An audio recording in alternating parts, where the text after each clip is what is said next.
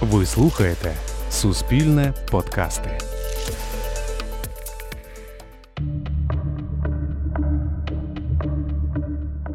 Привіт, це розмовний епізод подкасту Суспільне розслідування. Він створюється за мотивами документальних фільмів про системні проблеми в нашому суспільстві. Ці історії розповідає наша команда розслідувачів. Їх ви можете подивитись у Ютубі на сторінці ЮА1, а віднедавна і послухати у форматі подкасту. Також ви можете підписатись на наш подкаст Суспільне розслідування та залишити свій відгук. Мене звуть Тарас Ібрагімов, я журналіст, який допомагає команді розслідувачів розповідати історії у форматі подкастів. Сьогодні з нами журналістки Інна Білецька та Алла Садовник. Інна та Алла, привіт. Привіт, вітаю. Отже, будемо говорити про фільм Помилка 83 та, зокрема, про корупцію у медико-соціальних експертних комісіях. За яких обставин ви вирішили взятися за цю тему?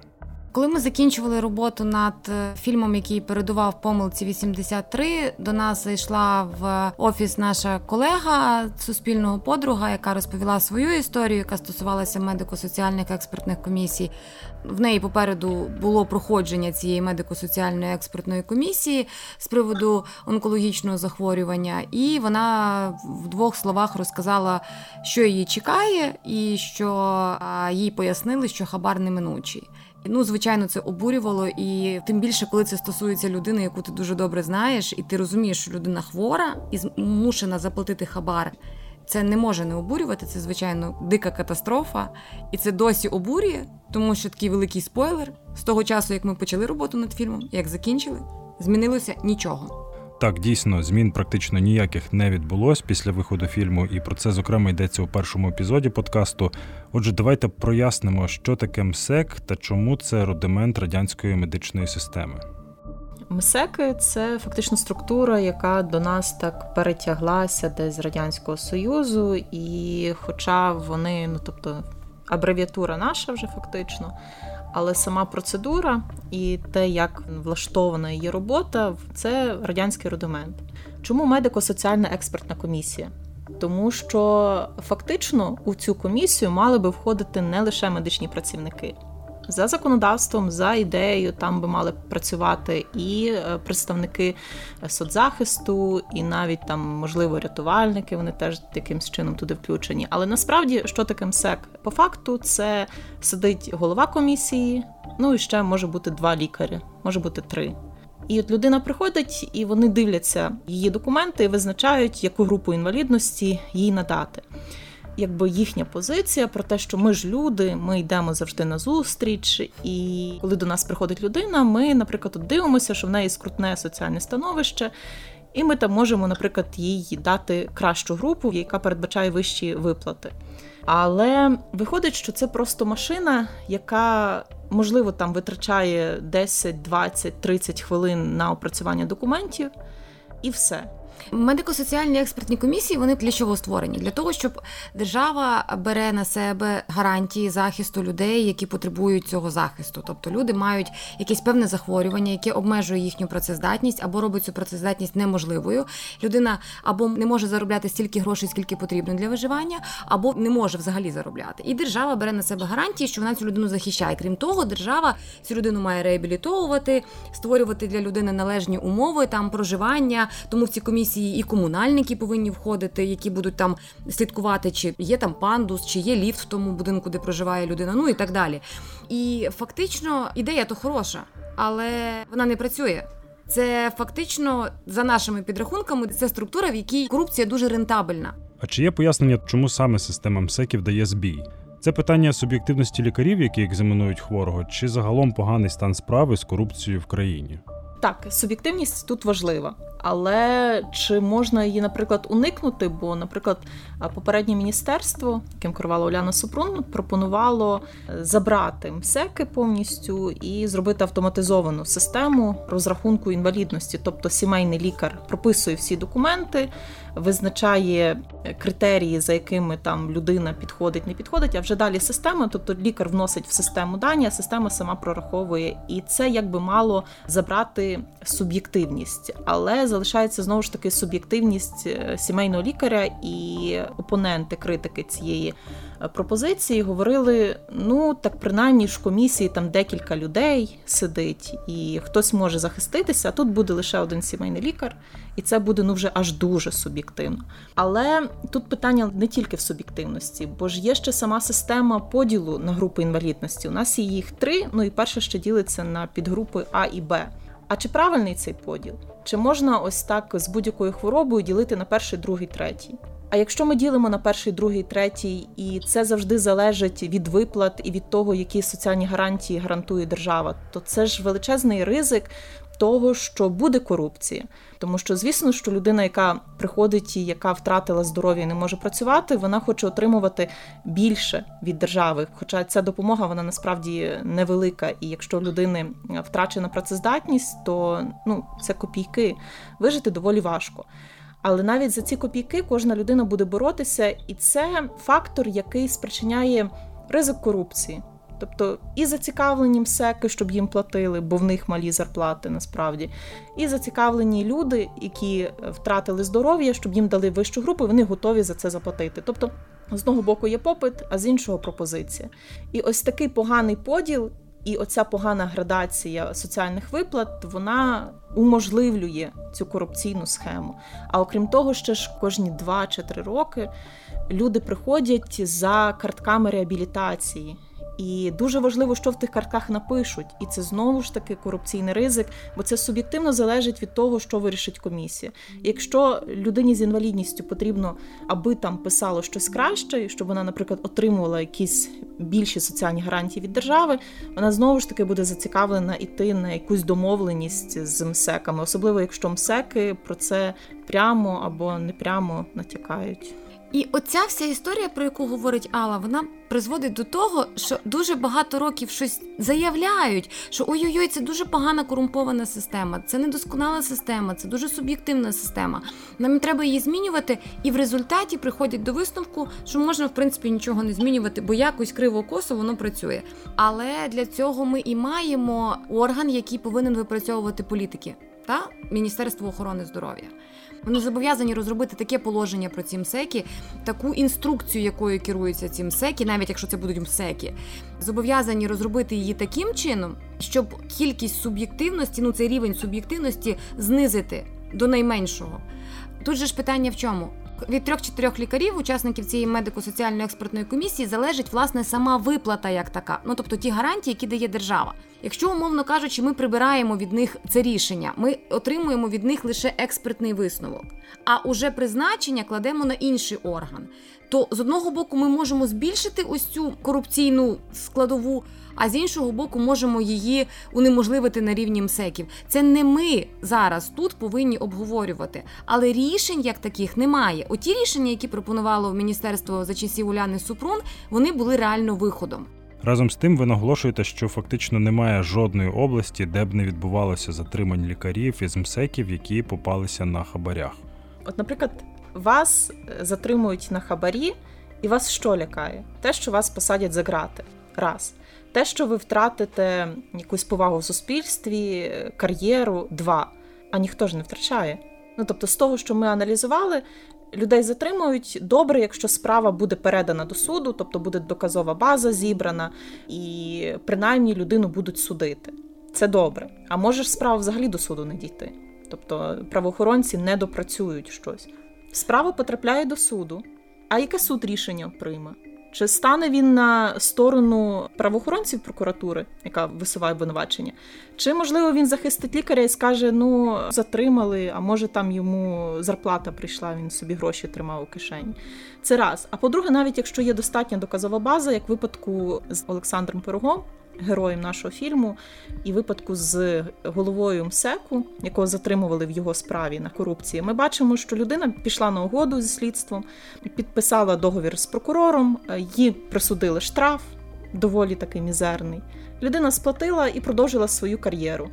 І яке тут покарання? Тобто, чого боятися? Того, що ви максимум заплатите 25 тисяч гривень штрафу? А це дві людини з інвалідністю, і вже ти цей штраф перекрив. Так. Рентабельно. Ну, умовно, закладаємо гроші на адвоката, гроші на хабарі правоохоронцям, гроші, там, які треба віддати далі по щаблям е, вище по своїй драбині, цій МСЕКівській, передати вище вище на область столицю, і штраф, який суд присудить, якщо пощастить. Ти підрахував це все і прикинув собі, що в принципі за місяць е, роботи такої роботи умовної да, на хабарях в рік ти перекриваєш всі можливі свої ну, ризики. Да? Тобто 11 місяців ти працюєш просто в прибуток. І тобі вже абсолютно байдуже, що тобі там держава 5 тисяч тієї зарплати платить, бо ти заробляєш набагато більше. Це дуже велика структура. Це ж не просто ті люди, які працюють в МСЕКах, беруть ці гроші. Вони мають посередників, які за цими грошима ходять, які працюють поза МСЕКами. Вони, я вже повторюся, діляться з тими, хто на щебель вище стоїть, бо є ж апеляційні комісії МСЕКівські, які приймають оскарження від людей з інвалідністю і розглядають ще раз їхні справи. Ну тут це рентабельно. Корупція в МСЕКах настільки рентабельна, що я навіть не можу уявити, яким вольовим рішенням, чиїм вольовим рішенням це зберуться змінювати. Затримують. Красиво так викладають гроші такими довгими рядами на столах, на ліжках, на диванах, виймають сейфів страшні суми. Кажуть, от затримали там головного лікаря в Полтавській, Черкаській, Чернігівській області, лікаря якогось там сека. Показали по телевізору, обличчя заблюрили. Може, колись не заблюрили, може його навіть назвали. І що? Цікаво почути, що самі лікарі говорять про корупцію в МСЕКах. Вам вдалося знайти лікарку, яка погодилася з вами говорити. Так вони заперечують. Вони кажуть, що щось наплутали, та ми ж до них з добром. Та як же ж це так? А хто це вимагав? Та такого не було. І більше того, вони відчувають себе благодійниками. Вони ж відчувають, що вони людині роблять краще. Тобто людина їм дає всього 15 тисяч, а потім два роки отримує від держави по 3 тисячі. Рахуємо, 3 на 12 це 36 тисяч на рік, 2 роки це виходить 72 тисячі, а ти всього 15 платиш. Так ми ж тобі добре робимо, ми ж тобі допомагаємо від держави гроші отримати. Вони ще й хорошими себе почувають. Це настільки така усталена, настільки стабільна система, що там немає місця жалю, співчуттю і так далі. Це повний цинізм, і їм не соромно, ні.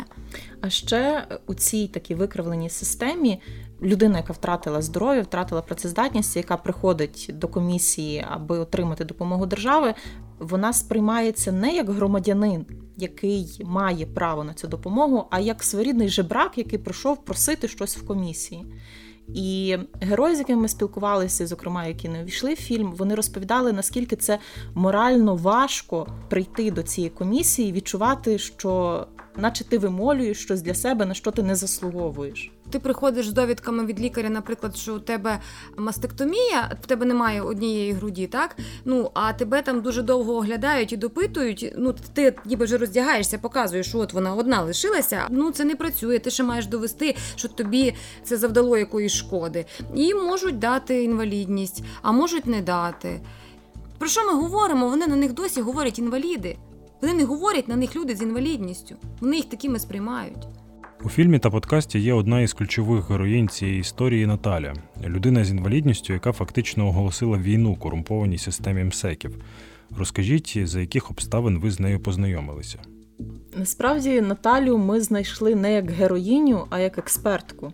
Тому що коли ми шукали експертів, які би говорили нам про проблеми в секах, нам показувало статті, е, якісь новини, в яких Наталя розповідала про боротьбу, як боротися за свої права, права людей з інвалідністю, е, як адвокатка.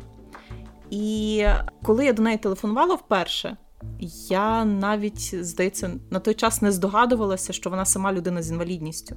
І вже під час розмови з'ясувалося, що у неї перша група Тобто вона сама проходила весь цей шлях, вона його проходить раз в 2-3 роки і потрібно картку реабілітації перезаповнювати. І вона допомагає таким же ж людям з інвалідністю теж правильно проходити цей шлях і не стикатися з якимись там корупційними проблемами або з проблемами, коли їм не дають те, що гарантоване державою. І знаєте, коли з нею спілкуєшся, то складається відчуття, що догляду ти потребуєш, бо ти маєш більші проблеми ніж вона. Тому що ну, вона вона справді надихає, вона фантастична. Але люди з інвалідністю не всі однакові, не всі мають таку силу духу, не всі мають таку здатність боротися. Якщо держава сказала, ми будемо підтримувати, взяла на себе ці гарантії, ну то держава повинна підтримувати, а не створювати корупційне коло. Так, і насправді її завзятості, такої сили, волі, сили характеру, мабуть, вистачить на міні-армію боротьби. Ну і вона постійно ж наголошує, що коли ти ознайомлений з законодавством, коли ти знаєш свої права, то ця боротьба стає значно легшою. Тут питання не лише в тому, щоб знати свої права. Тут тобі треба ще мати підтримку, треба мати навколо людей, які допоможуть тобі з цим боротися. А якщо ти втрачаєш в якийсь один момент здоров'я, і ну, типу, люди часто отримуючи інвалідність, отримують поряд і депресію, і в тебе немає сили взагалі дуже часто жити, а тобі треба ще боротися. Ну, люди обирають, напевно, що простіше піти заплатити. А працівники МСЕКів їздять на лексусах, але це неправильно і так не має бути. І правоохоронна система з цим не справляється. Це надзвичайно критична ситуація. Ситуація, яка потребує реформування, сфера, яка потребує першочергового реформування. Отже, система не реформована, лікарі беруть хабарі, але припустімо, є людина, яка хоче оформити свою інвалідність і хоче зробити це чесно. Як їй діяти? Якщо людина з інвалідністю або людина, які будуть встановлювати інвалідність, слухає подкаст, тобто ця людина має доступ до інтернету, дуже просто гулиться законодавство, яке стосується встановлення інвалідності, і ти можеш подивитися і ту інструкцію, якою керуються МСЕКи, і що передбачено для тебе, які гарантії держава тобі повинна дати. Принаймні це почитати, навіть взяти собі, роздрукувати з собою і піти на засідання комісії уже з цим. Це буде дуже багато. Не боятися. Якщо є сили на боротьбу, то при будь-яких натяках на хабар потрібно до правоохоронців звертатися. Ну так чи інакше, принаймні в твоєму конкретному випадку цю історію можуть зупинити. Чи закінчиться це якимось реальним покаранням? Це вже інше запитання. Ну але зупинити якимось чином можна. Далі, наприклад, якщо на рівні там району чи міста медико-соціальна експертна комісія не встановлює інвалідність, потрібно пам'ятати, що люди з інвалідністю або люди, які претендують на статус людини з інвалідністю, вони мають право оскаржувати рішення в комісії, які стоять на щебель вище. Це теж можна знайти і гуглиться. Крім того, велика кількість інформації повинна бути розміщена в приміщеннях самих медико-соціальних експертних комісій, куди можна звертатися за якими телефонами. Крім того, є уповноважена Верховної Ради з прав людини і її служба, до якої теж звертаються люди з інвалідністю зі скаргами на роботу медико-соціальних експертних комісій. Тобто скаржитися, не мовчати, не лише в коментарях в Фейсбуці писати, що там от нас змушують платити хабарі. Якщо є сили, звичайно, тут дуже важко засуджувати тих людей, які погоджуються на умови, які перед ними ставлять. Люди справді в скрутному становищі, в важкому емоційному стані, важкому фізичному стані, і часто їм простіше вкластися в хабар, ніж е, піти по колах з'ясувань. Але якщо на це є бодай якісь натхнення, є люди, які можуть підтримати поряд, то це варто робити. Варто з цим боротися. Вони знають, чи держава е, найближчим часом спроможеться, як обіцяла, щось з цим зробити. Ну і ще мені здається важливо додати, що якщо у вас хороші стосунки з сімейними лікарями, то їх варто підтримувати і чекати на якусь підтримку з їхньої сторони, бо саме сімейний лікар готує пакет документів, який вже людина з інвалідністю несе до МСЕКу. І дуже важливо, щоб цей пакет документів містив всю потрібну інформацію. Ну тобто, все було чітко прописано, щоб не було якихось розбіжностей, неточностей, неповної інформації. Тобто, якщо у вас на руках абсолютно ну недосконалі, але хороші документи, і до них не можна ніяк придертися, то ризик корупційний він буде у рази теж менший, тому що ну не може МСЕК. Бачачи, що от тут є інвалідність, сказати ні, її тут немає. І наостанок, розуміючи, що система МСЕКів не реформована і критично цього потребує, на вашу думку, чи є перспективи змін на краще? Я буду доволі песимістичною, але мені здається, що найближчим часом нічого не зміниться. Можливо, би змінилося, якби не коронавірус, і якби Україна, як і весь світ, не загрузли в боротьбі з коронавірусом, і всі інші проблеми просто відкинулися на задній план. Або якщо коронавірус можна ще сприймати як відмазку, дуже велику. Ну, ну боротьба з одного боку, а з іншого так. боку, ну не робимо, бо коронавірус. Це з одного боку, але з іншого боку, насправді, оскільки пандемія, то абсолютно все, що стосується медицини, всі реформи, які були розпочаті, вони якось почали так відтіснятися на задній план. Про них менше говорять, їх менше згадують. А відповідно, якщо їх менше згадує суспільство, то можна і міністерство нічого не робити. Тим паче, що реформування МСЕК це не реформування поліції, бо ну порівнюючи поліцію, наприклад, і МСЕКи чи суди і МСЕКи, ну це різні співрозмірності. Але звісно, хотілося б вірити, що буде реформування, і мені здається, що воно важливе не тільки для людей з інвалідністю, для держави в цілому, а й для тих, хто працює в медико-соціальних експертних комісіях. Тому що ну так, вони можливо не всі, але заробляють на корупцію, отримують кошти. Але у них низька зарплата, і це принизливо. Це раз. А по-друге, люди, які працюють руками в медико-соціальних експертних комісіях, вони втрачають свою практику, тобто вони і не лікарі, і не експерти, бо як можна бути постійно експертом, якщо в тебе немає практики. І це теж, як на мене, є така особистісна трагедія, мабуть, людей, які працюють на цих МСЕКах. Тому реформування.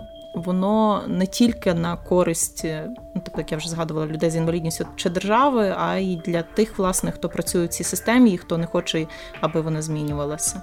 Боляче, страшно, але можливо. І треба. Це гарні висновки, і я пропоную на них завершити черговий розмовний епізод подкасту Суспільне розслідування. Цього разу разом з журналістками Інною Білецькою та Алою Садовник ми говорили про корупцію у системі медико-соціальних експертних комісій. Підписуйтесь та слухайте наш подкаст на улюблених платформах для подкастів. Дякуємо тобі, Тарас. Дякуємо усім, хто нас слухав. Поставте нам якусь там оціночку, будь ласочка. Ми дуже стараємось. Бажано позитивно.